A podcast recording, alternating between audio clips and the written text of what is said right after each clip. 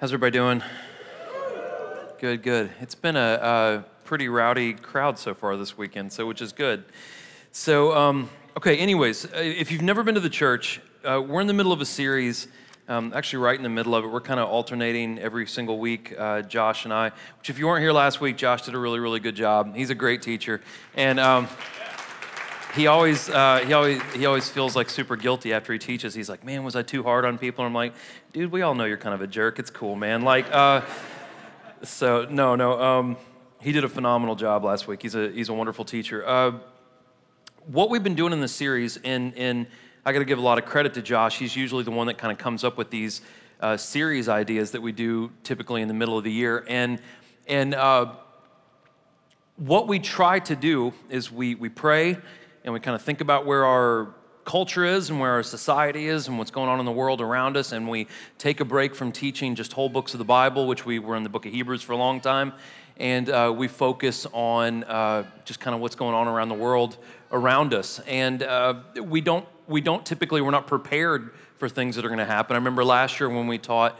uh, the series we did uh, the whole gay marriage thing had just passed and there was a lot of frustration in America and a lot of arguing in America and a lot of discord in America, and, and, and things were kind of um, very chaotic. And then, of course, all the things that are happening in the world right now. I mean, good grief, what just happened in Nice, France the other day with, uh, I think it was 87 people getting mowed down, and, and uh, what happened in Florida, and, and just all the different things that are going on. And there's a lot of political unrest. And um, it's actually a very interesting lesson that I get to teach this week. Uh, we're going to teach about loving your neighbor. And quite, if, if we're just honest, um, sometimes it's not easy to love your neighbor. Sometimes it's difficult. And we're in one of those seasons, I think, as a society, as a people right now, we're in kind of a season where it's a little difficult to love people.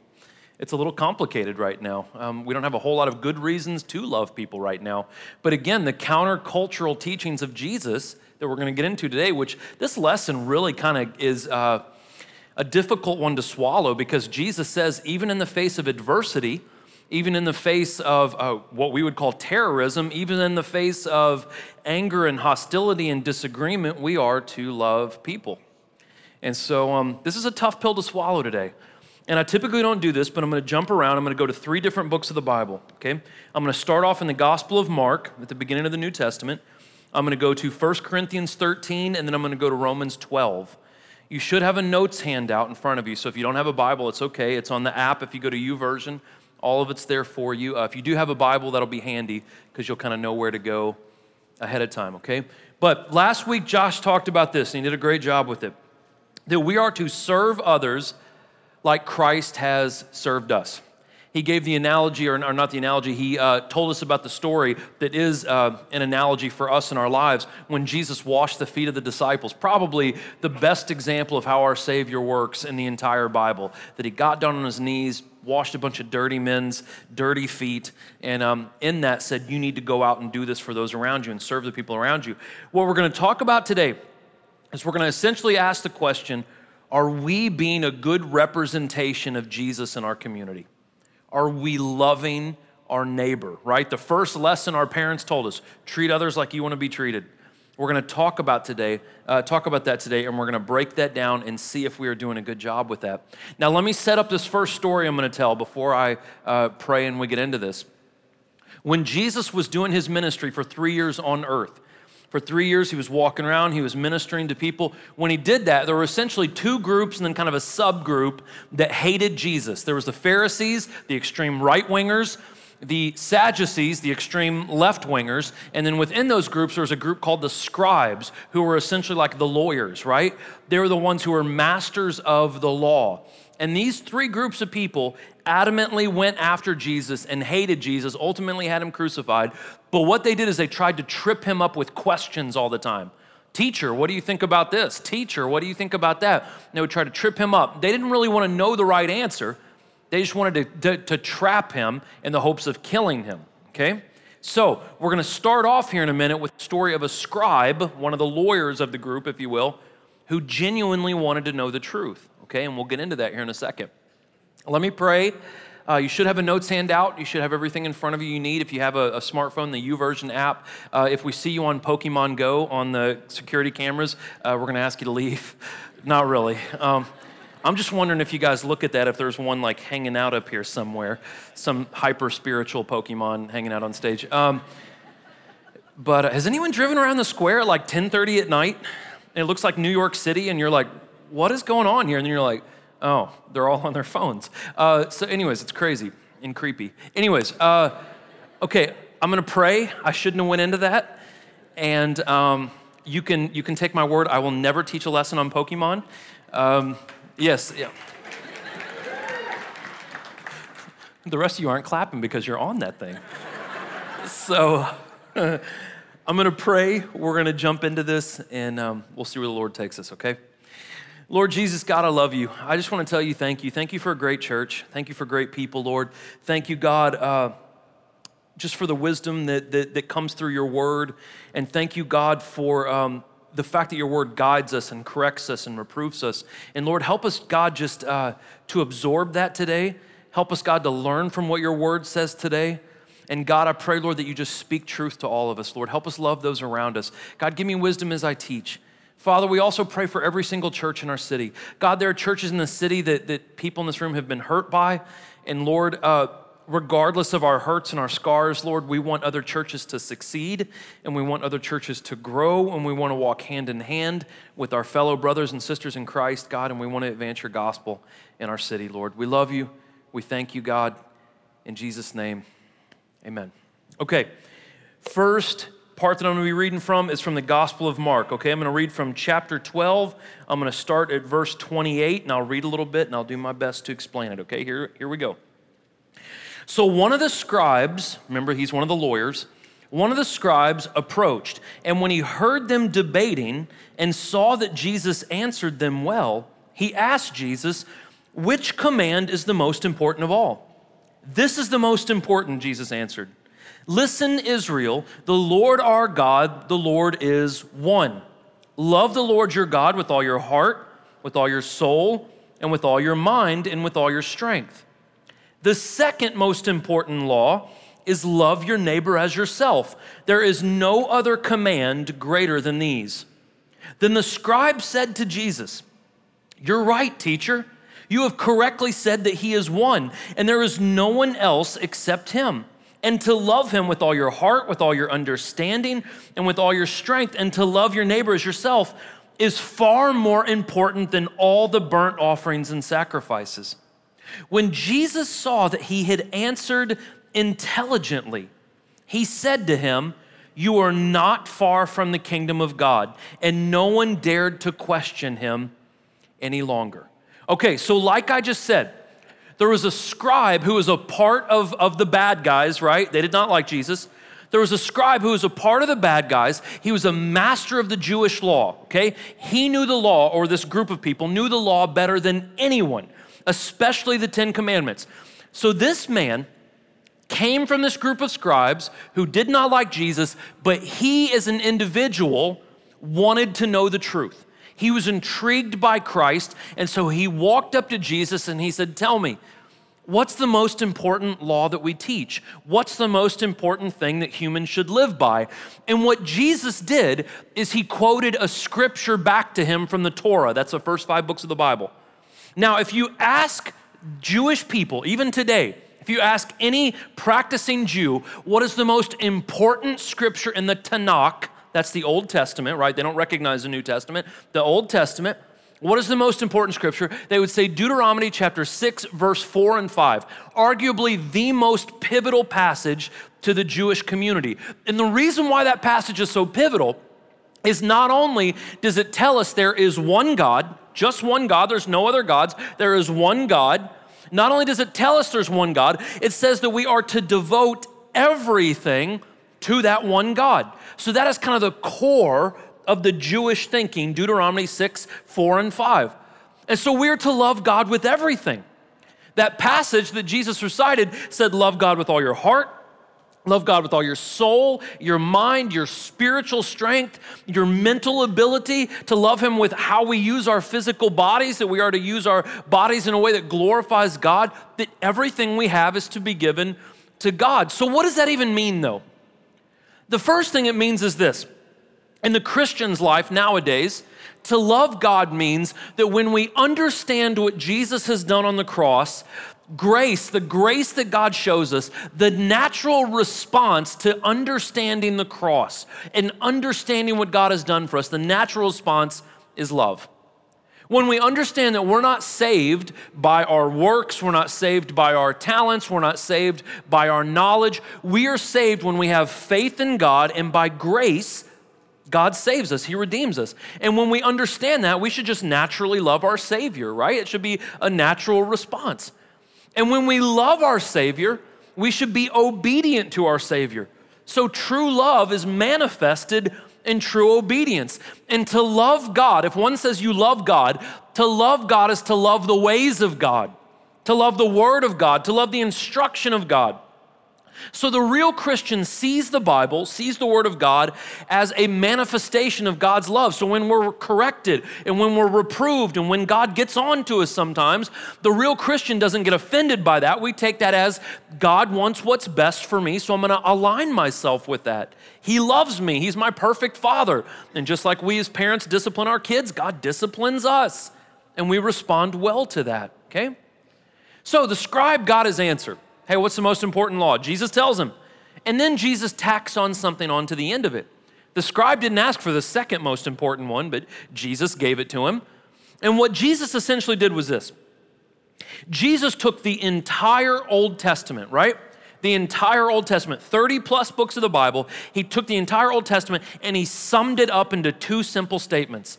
If you want to wrap the Bible up in two simple statements, love God and love people. That's what Jesus said love God and love people. And what Jesus did is he, he spoke of and he used Leviticus 19 18. That's one of those books of the Bible that Christians don't read anymore, right? We think it's completely superfluous and doesn't mean anything, so we don't touch it, right? It's just a bunch of crazy rules, so we don't read Leviticus 19 18. I say that facetiously. We should read the whole Bible, it's all there for a reason. And so Jesus quotes Leviticus 19 18, and this is what it says. You must not harbor hatred against your brother. Rebuke your neighbor directly, and you will not incur guilt because of him. Do not take revenge or bear grudge against members of your community, but the golden rule, the first thing we're taught when we're children, is this simple statement love your neighbor as you love yourself. Why? Because God said so. That's what it says. Love your neighbor as, as you love yourself. I'm God. I told you to do this do it. And so Jesus tacked on the second greatest command. So here's what's neat the scribe totally got it. Totally got it. And, and what he did was he heard what Jesus said, he took it and kind of repackaged it and sent it right back to Jesus. He's like, You're right, man. And he like said it back to him. We're to love God and love our neighbors. That's better than all the sacrifices and all the laws. That's right, that's it. And so Jesus heard that and he's like, You're right on, man. He's like, You're close. You're close to the kingdom of God. You're, you're, you're this far from completely figuring it out. The next component was Jesus would have said, Now follow me, do what I do. And so, what this reminds us is this within any group of people, any group of people, even racist, hateful, dogmatic people, in every single circle of people, there are individuals who are willing to hear the truth and hear the gospel and respond to it. The trick is, we've got to get into those groups. We've got to know people, meet people, dive into groups that we're not comfortable being around. And if we do that enough, there are people who will change. And so, within any, within any circle, uh, uh, any community, there are people in this church, I wouldn't say their names because I don't want to embarrass them. There are people in this church that came out of white supremacist movements, right? No one likes white supremacists, no one likes racism. But if people reach out to them, because men and women have gone into those circles and tried to pull people out, some have responded, some have changed. We did a testimony video for a, for a couple that came out of that movement, and we ended up not airing their testimony video because probably someone would have tried to kill this couple because they came out of a white supremacist gang.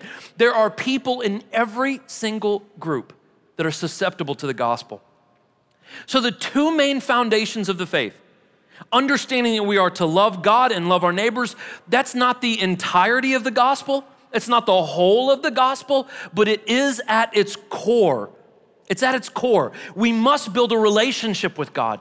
And we must build a relationship with our neighbors. And we must also strive to live the way God wants us to live. And if we build relationships with God and our neighbors, and if we live righteously, we can change the hearts and minds of people around us.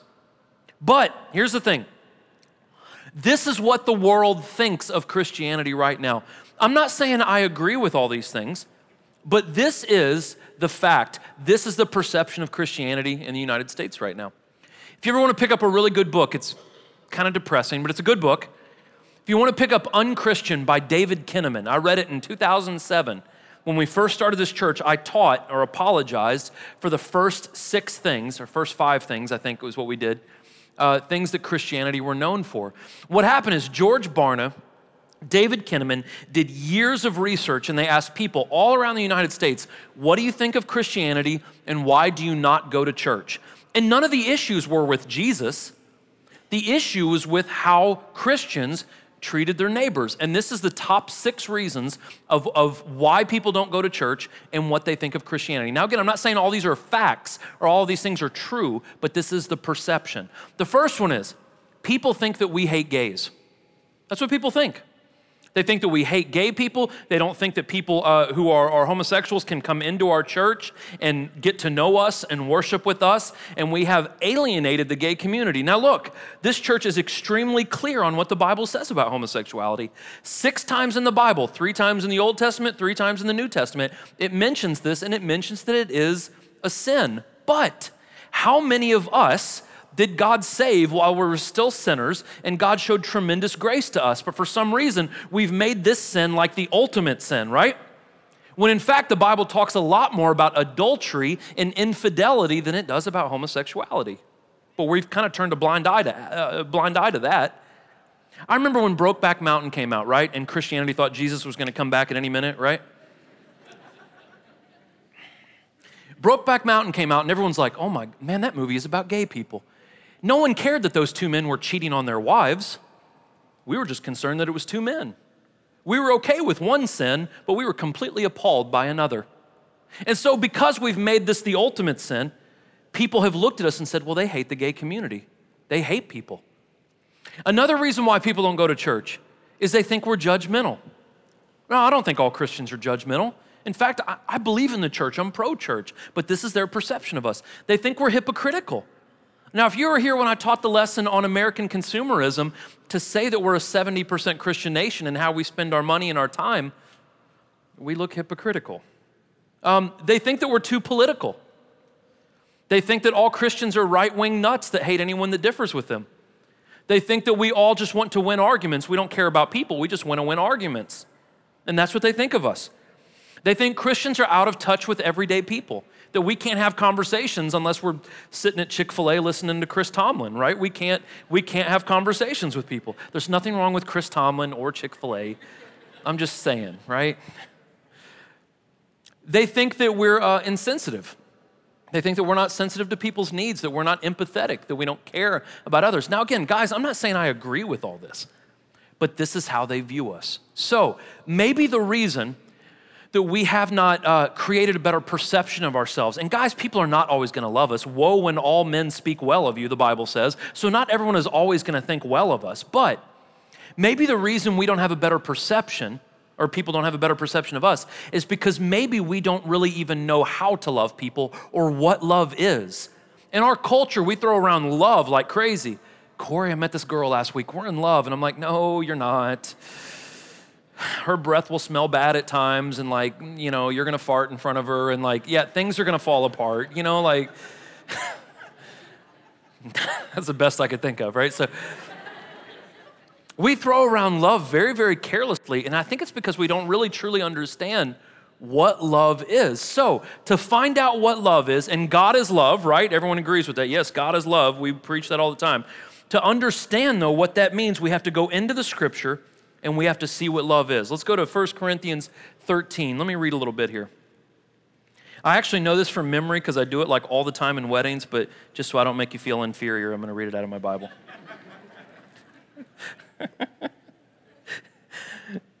I don't know it by memory. Love is patient. Love is kind. Love does not envy. It is not boastful and is not conceited. Love does not act improperly It is not selfish, it is not provoked, and does not keep a record of wrongs. Love finds no joy in unrighteousness, but rejoices in the truth. Love bears all things, believes all things, hopes for all things, and endures all things. Then skip to verse 13. These three things remain faith, hope, and love, but the greatest of these is love. Now, this is a great definition of love. Now, let's break this down a little bit. The first thing it says is, is love is patient, which means if we have love in us, God is love, right? And if we have the Spirit of God in us, we must be slow to repay offenses. God is very, very patient with us, and He does not immediately punish us every time we offend Him. And so we also need to be gracious like him. We need to slow down the judgment process and open up ways for people to be repentant, open up ways for people to be restored and reconciled. Now, listen, that doesn't mean that we're to be indifferent towards offenses. In fact, the Bible says we are to not ignore offenses, that if we are offended, we are to go directly to the person who offends us and we are to work it out. If that doesn't work, we get another person and we go and we try to work it out. If that doesn't work, we get a third. If that doesn't work, we get the church involved. Now, what we tend to do, someone offends me and I go and tell everyone else about it, which is gossip, and I amass an army and then we go attack the offender. That is not the method that Jesus told us to use. That's not what he told us to do. We're not to be indifferent, we're to graciously address offense and to be patient with people who've offended us. Love is also kind. We're to be soft, we're to be gentle. And even when we rebuke someone, we do it in such a careful, soft manner. My old pastor uh, would always say, learn to hit people with bananas. That even if we have to rebuke, we do it in a soft manner to where there can be a positive outcome. Love also does not envy. Listen, you're free to admire things. You're free to admire my 2002 uh, Ford Escape. You can admire these things. You can, you can want those things. There's nothing wrong with that. if you do, you're, you're in a sad spot. Um, but there's nothing wrong with, with, with wanting what other people may have, but we cannot be jealous of that. And we cannot be resentful that people have more than us. To envy other people is to not display the mind of Christ. Philippians 2 3 through 8, if you want to go back and read that. Love is also humble. It doesn't boast, it's not proud, it's not conceited. It's okay to be confident, and it's okay to boast on God, and it's okay to brag on other people. There's nothing wrong with that. But we need to walk in humility because if we're not humble, we're not walking the way of Christ.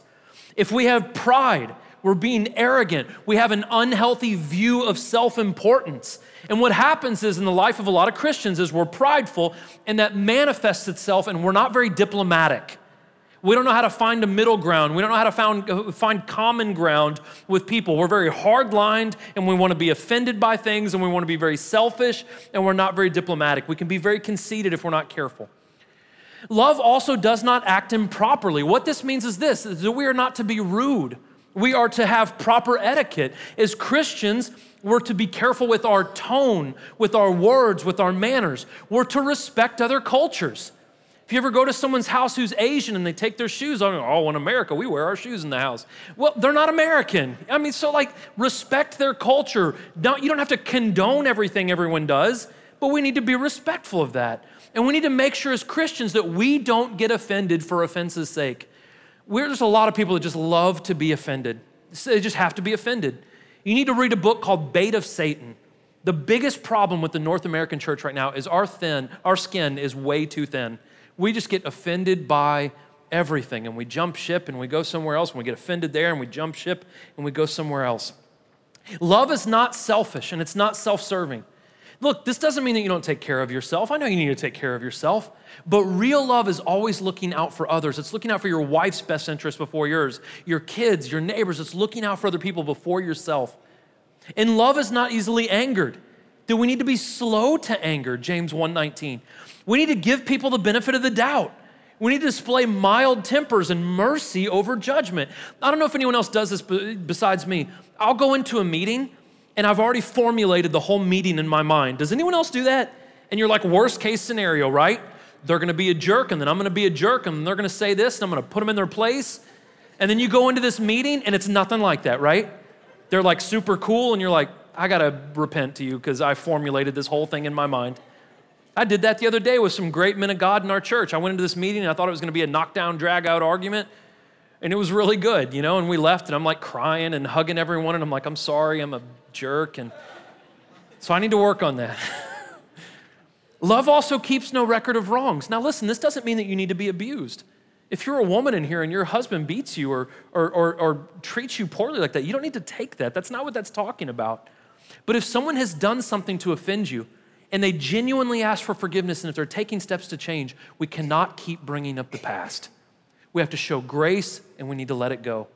Now, listen, if people are not repentant, which means they keep doing the same thing over and over and over again and they're not sorry for it, the Bible actually tells us we should keep a record of those wrongs, not to hold it over their head, but to show them, look, you've done this 20 times. You've got to change. If you don't, if you don't change, you're going to lose me, or you're going to lose a relationship with your kids, or you're going to ruin these things. And so we present that to them to help them, not to make them feel bad, but to help them repent, to help them reconcile. Now, here's where we get tripped up. Everyone ready for this one? This is where we mess up love. Everything else I've taught everyone, believer or non believer, can be like, amen to that. Like, that's right. That's what love is. That's good. Now, this is where we get tripped up. The Bible says that love finds no joy in unrighteousness, but rejoices in the truth. The biggest misconception of love is that love is relative to the situation. I can have sex with my girlfriend before we're married because we're in love. I can, uh, we will give a pass to certain whole groups of society because they're in love. Corey, how dare you say anything about the gay community? They're in love. These people are in love. And so we use this moral relativism and we give a pass because of love. Now, whenever someone throws out the word love in a cultural situation, we need to take a step backwards and we need to go back to the Word of God and clarify that true biblical love aligns itself with an absolute morality. An absolute morality comes from one source, God. So here's the thing, and this is to sound harsh. If you say this is love, but whatever that action is does not align itself with this, it is not love. You may feel it, but your heart can be very deceptive, Jeremiah 17 9.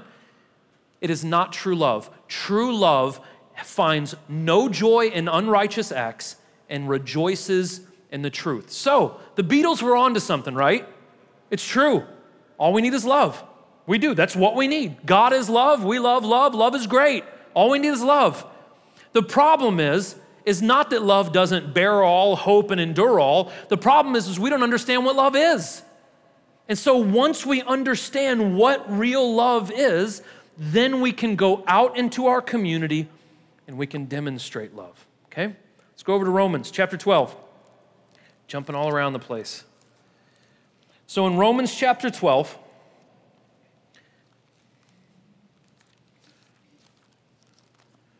we're going to start reading at verse 9. Okay? So, God told us to love our neighbor.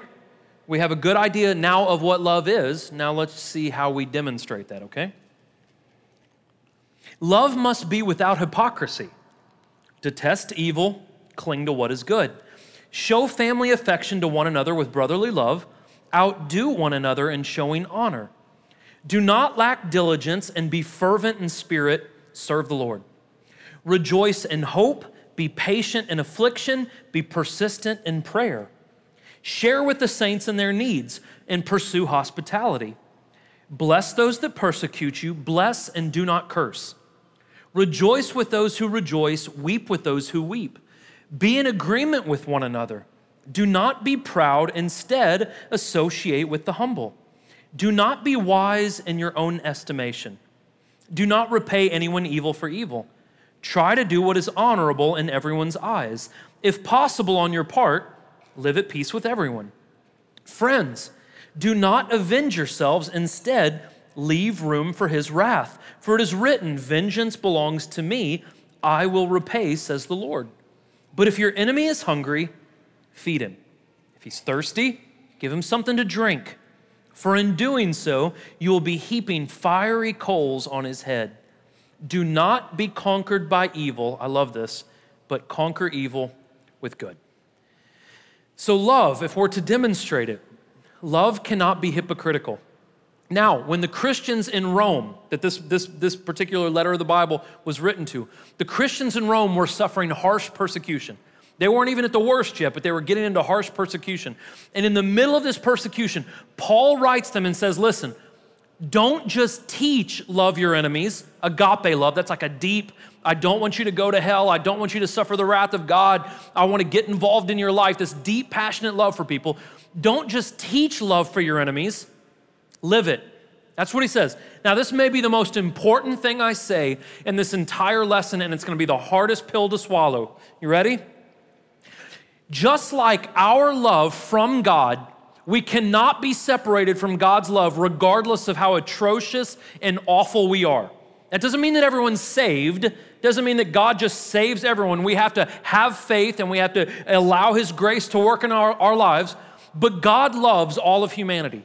And, and no matter how bad I am, no matter how sinful I am, how, no matter how the atrocious acts I do, no matter how rebellious I can be, nothing can separate me from the love of God. Nothing. And if we are to love humanity like God loves us, listen, no matter how bad humanity gets, we cannot stop loving humanity. That's a tough one, isn't it? We're just being honest. So a man plows down 87 people in Nice, right? So a gunman walks in and mows down 50 people in a nightclub, right? So people are shooting police officers. So horrible things are happening all around us. And the one that has the love of God cannot stop loving humanity around them based on the atrocious acts that they do. That's a hard pill to swallow.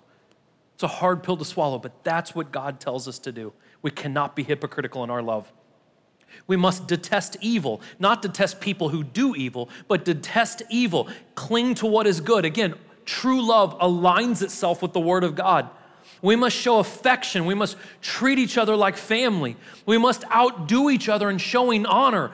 You ever heard a Christian say, Man, I'll respect them when they respect me first? Really, did you earn God's respect? When they earn my respect, I'll love them. That's not how it goes for the Christian. We respect all people, not because they've earned respect, but because humans are made in the image of God. So we respect them and we love them and we care for them, not because they've earned it, but because God has made that individual. We're to be diligent, we're to be fervent, we're to serve the Lord. If we're honest, loving people is not easy sometimes. I was in Starbucks the other day, and sometimes I give like these brutally, like honest answers. You know, the girl's just like, "Hey, how you doing?" And I'm like, I just don't like people today. You know, like, and she just kind of gave me my coffee and, like, you know, like found something else to do. But, you know, I mean, it's true. Sometimes people suck. It's not easy to love people sometimes. But listen, we must keep pressing forward.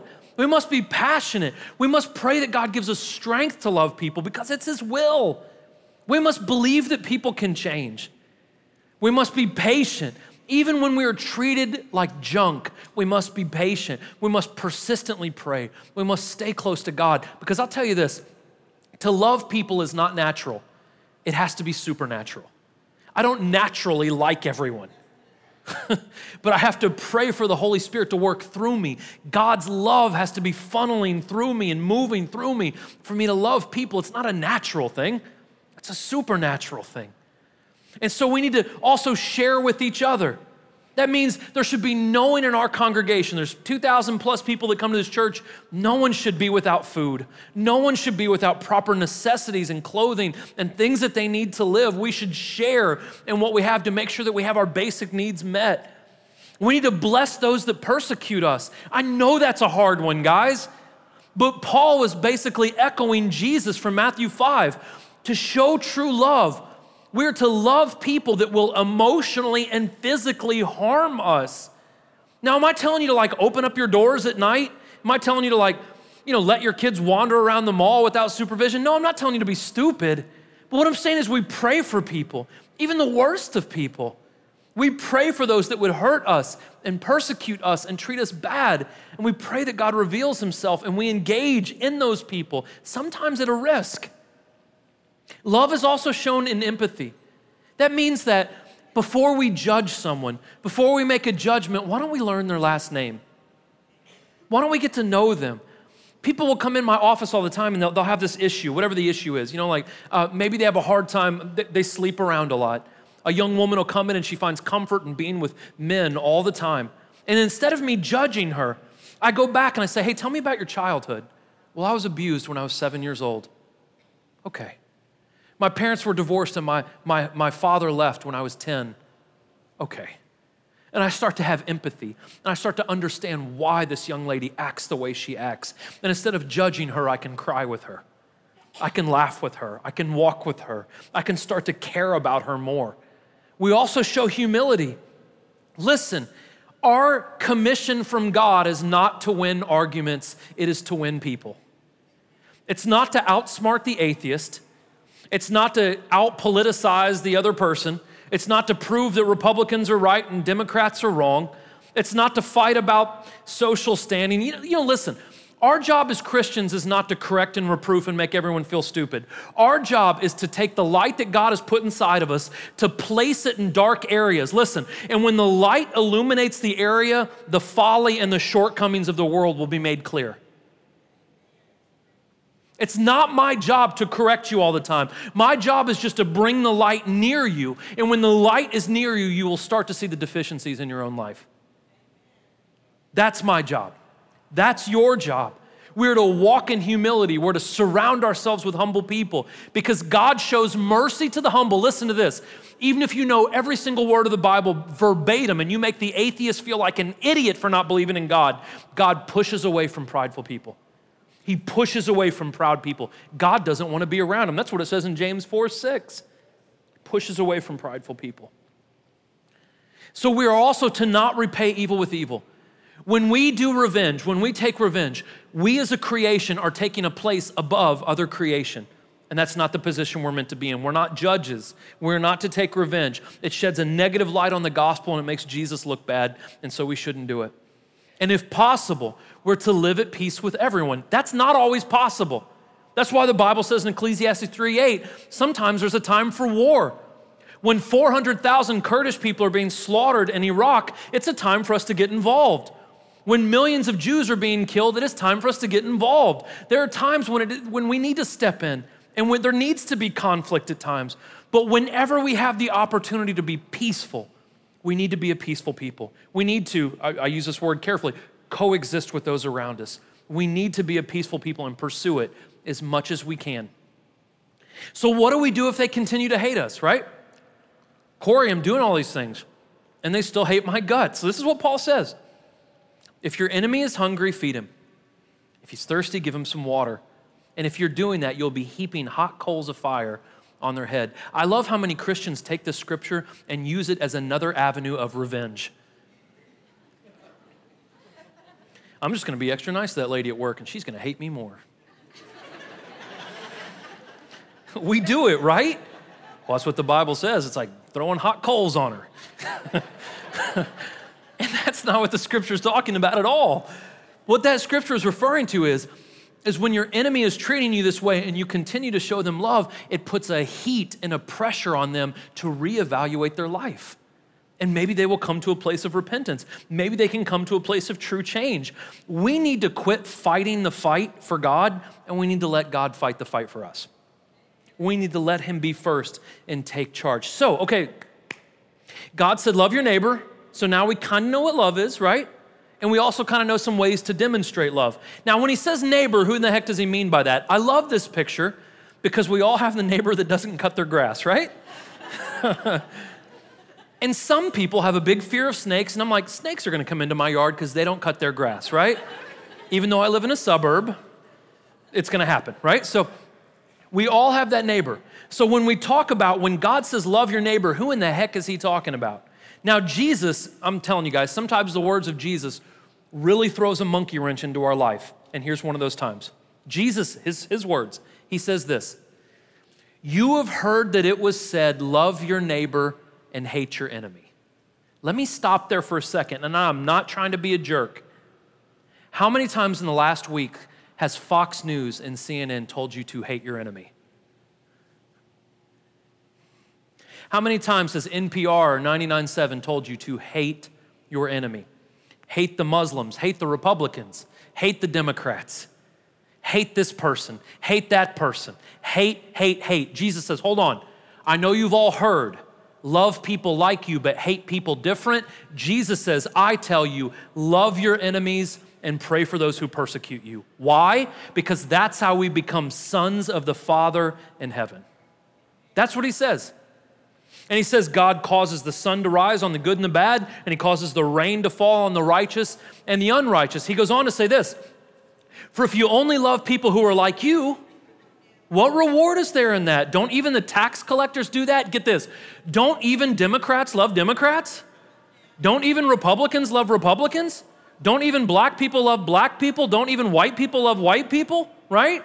Don't we all feel comfortable around the people like us? And if you only greet your brothers, what are you doing out of the ordinary? Even don't the non believers do that? People that don't have Jesus in their life, even they have cliques that they hang out with. So, what Jesus was essentially saying, who is your neighbor? Jesus would say, everybody. Every human you come in contact with every barista at Starbucks and person on the treadmill next to you and the person that's rude to you when you're getting food or whatever the case may be, the person that lives next door and doesn't cut their grass or the people that are, that are, that are spiteful and mean to you, the Muslims, the Buddhists, the atheists, the agnostics, the Unitarians, they're all our neighbors. Do we have to agree on everything? No, but we are mandated to love them. Mandated. This is what Jesus said. Look, this is my command. It's not a good suggestion, it's not something you should consider. Jesus says, Do this. Love one another like I've loved you. But Corey, they're murderers. If you've ever hated anyone in your heart, you've committed murder. That's what Jesus said. I'm a murderer. But Corey, they're an adulterer. If you've ever looked at another woman with lust, you've committed adultery. I'm an adulterer.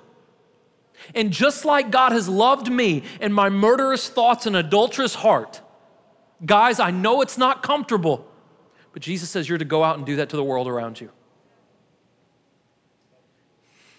Doesn't it suck when Jesus' theology gets in the way of mine?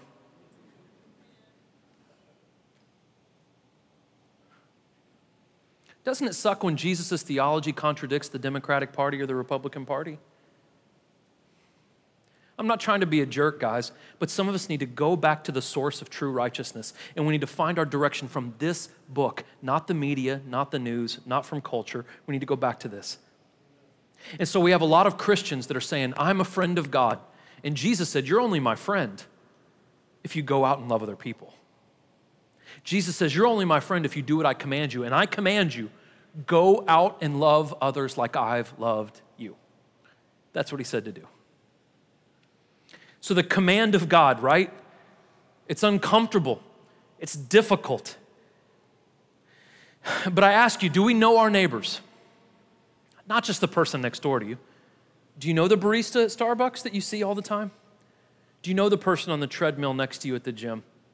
Do you know the, the, the young lady that checks you out at Kroger when you go in? Do you know the people at the, at the restaurant you like to frequent? Do you know the people in your neighborhood? Have you gone out of your way to talk to the Muslim? Have you gone out of your way to talk to the Buddhist? Have you gone out of your way to engage in conversation with the atheist or the agnostic? Do we know our neighbors? Do we even care to know our neighbors? Are we empathetic to where they are? Are we empathetic to how they got there?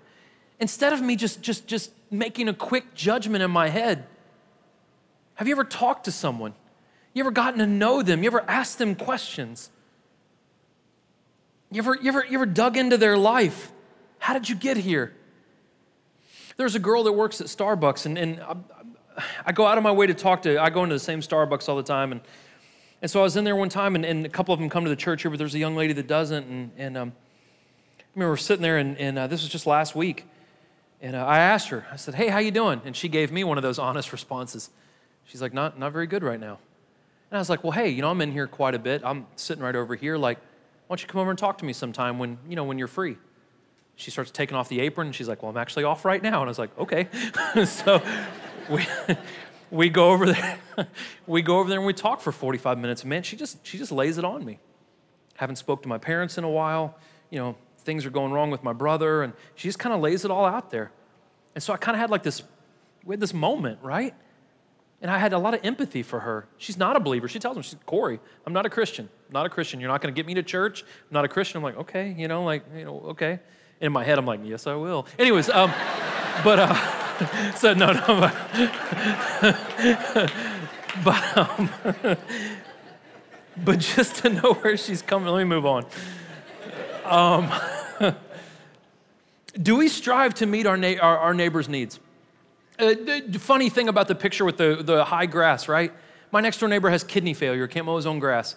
And me and my other neighbor, uh, Don, we, we, Don works on my neighbor's tractor. I use the tractor to mow his own yard. You know, so like that's what we do, right? And not because we ever get thanks. I don't think I've ever got a thank you. In fact, I think Don always gets like chewed out for not repairing his lawnmower right or you know but we never get we never get treated well but that's not the point we have a neighbor that's in need and we're to step up and we're to help. I'm there for my neighbor's spiritual needs the best i can. There's another neighbor i had that just had a, uh, a stroke retired sergeant major. And i remember just going up and being like hey man my wife and i are praying for you. And he was like that's cool thank you. You know what i mean? Like are we there for our neighbors? Are we spiritually there? Are we emotionally there? Are we physically there for those around us? Um, have we enabled a lot of bad behavior Listen, I wrote an article a couple of years ago uh, about panhandling here in town, and this church has done more for the homeless in this city than any church, any three churches put together. We do a lot. And I wrote in this article and I said, we should not just be throwing money at these people. They struggle with addiction, they struggle with prostitution. We don't need to do it. We need to get into their lives. We need to help them build resumes and find them jobs. And we need to really, really connect with them. To just throw the money is not always good for them. We're enabling bad behavior and we're not helping people like that. And I got a lot of hate mail for that. But we, so, true love does not enable bad behavior. We don't turn a blind eye to the things in our community. Do we pray for wisdom to share the, the gospel with people? Listen, you don't have to be a theologian. You don't have the answers, you don't have to have the answers for everything in life. But just like the disciples when they went to Jesus and they said, God, what are we going to do when we go out and engage these people? And Jesus said, Let the Holy Spirit speak through you. Pray for God to give you the words, and He will give you the words. Read the Word of God, pray, stay connected with Christ. And when those times come, you will speak things. You'll speak things and you'll be like, whoa, I just said that. That's pretty cool. You will say things to them. You will speak truth and you will speak love. And quite honestly, most people don't want you to have the answer for everything. They just want you to listen and love them. That's what they want. And we need to be empathetic. We need to pray for wisdom. Do we serve our community? Listen, if we're going to try to correct people all the time, we better have served them and we better have, uh, have gotten engaged in their lives enough to earn their trust if I'm going to talk about the homeless population, if we're going to talk about the gay community, if we're going to talk about Muslims or whatever, I better be elbow deep in some of those people's lives. I better be connected on some level in order to speak the truth to them. I have to earn that right, and I earn that right by serving them, by doing things for them, by being a good neighbor. Are we gracious? Are we loving? Are we forgiving, or do we hold on to grudges? We need to let things go. Love keeps no record of wrongs. Be gracious, be loving, be forgiving. Do we love the unlovable? Listen, I'm very much against abortion. We support the Pregnancy Support Center. I think abortion's a terrible thing. There's a lot of young ladies in our church that have had abortions. So sometimes we need to be careful about how we talk about that subject.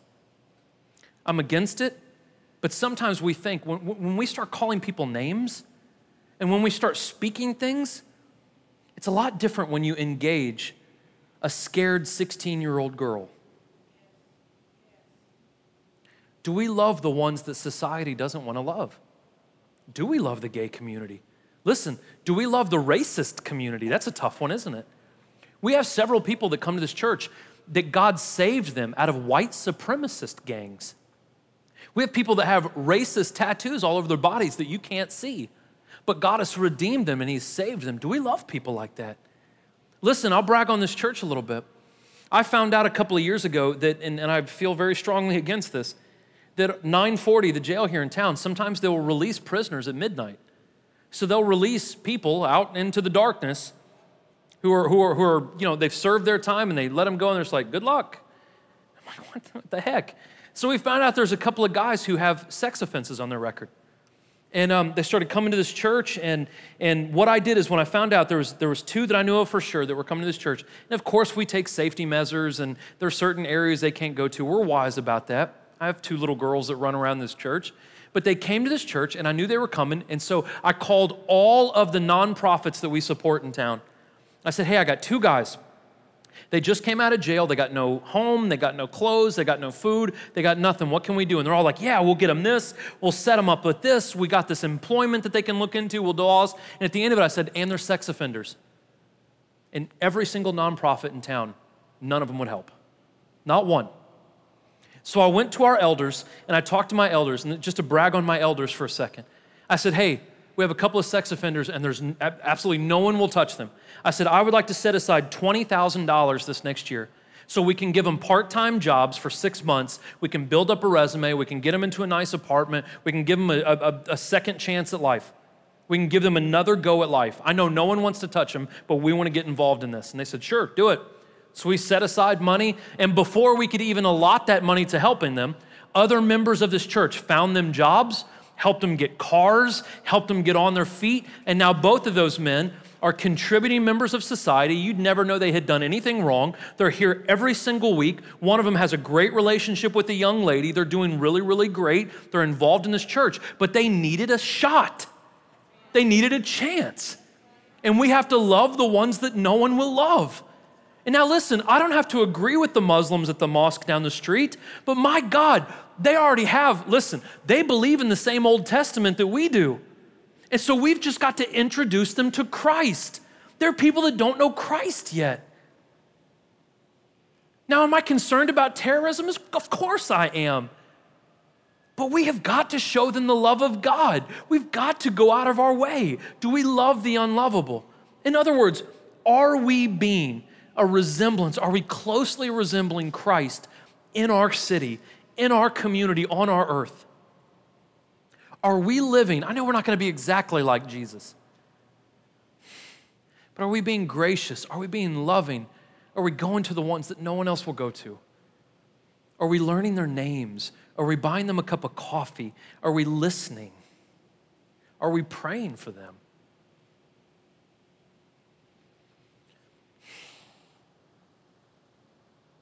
Would you guys bow your heads with me, please?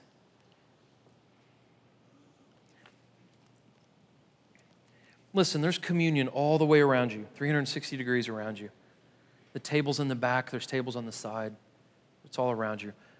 There's also going to be people up here to my left and right who are willing to pray for you.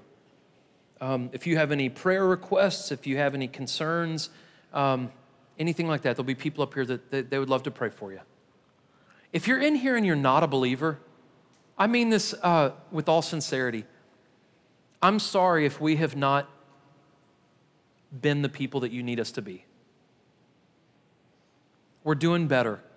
We're working on it.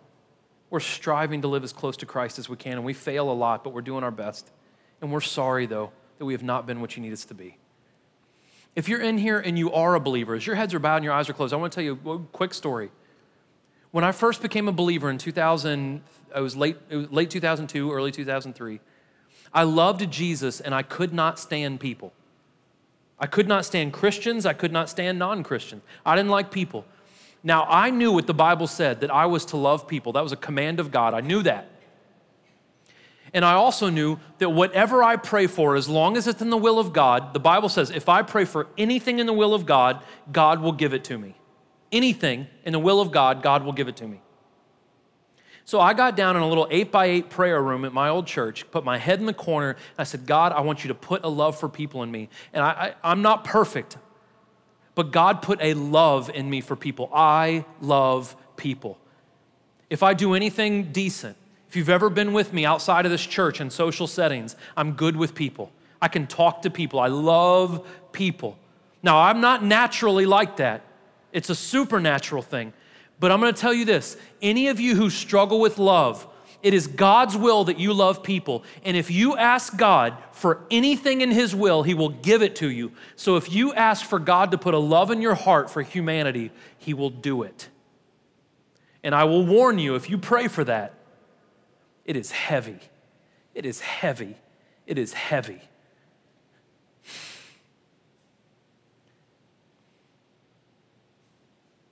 There's communion all around us.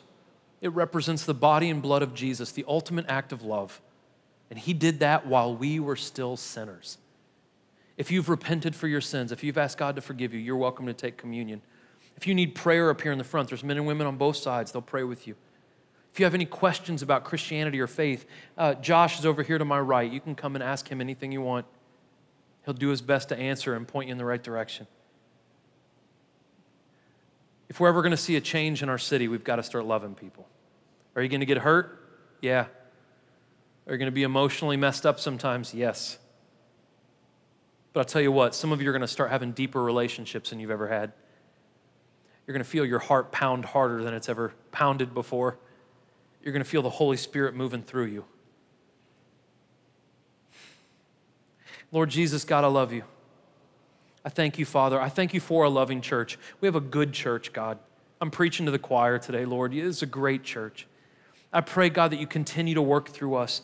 Lord, let your love just, just, just circulate through us and out of us, God. Lord, thank you for your son that died on the cross for us, God, the ultimate expression of love. And Lord, let us go out into our community and love like you've loved us. God, we thank you. We praise you, Lord. And just before I forget, again, God, these, these family, these, these uh, police officers that got killed today, we just pray right now that your Holy Spirit brings comfort, Lord, to the people in Baton Rouge. We pray, God, uh, that you bring comfort to all the families of the people who died in Nice. Pray, God, that you bring comfort to the families of all the, the people that died in Orlando recently all these atrocious, horrible acts, God. Lord, have mercy on us and let us be gracious, God. And Lord, let us be a light in dark places. We love you and we thank you, Father. In Jesus, Jesus' name, amen. Thank you, guys. You're welcome to help yourself.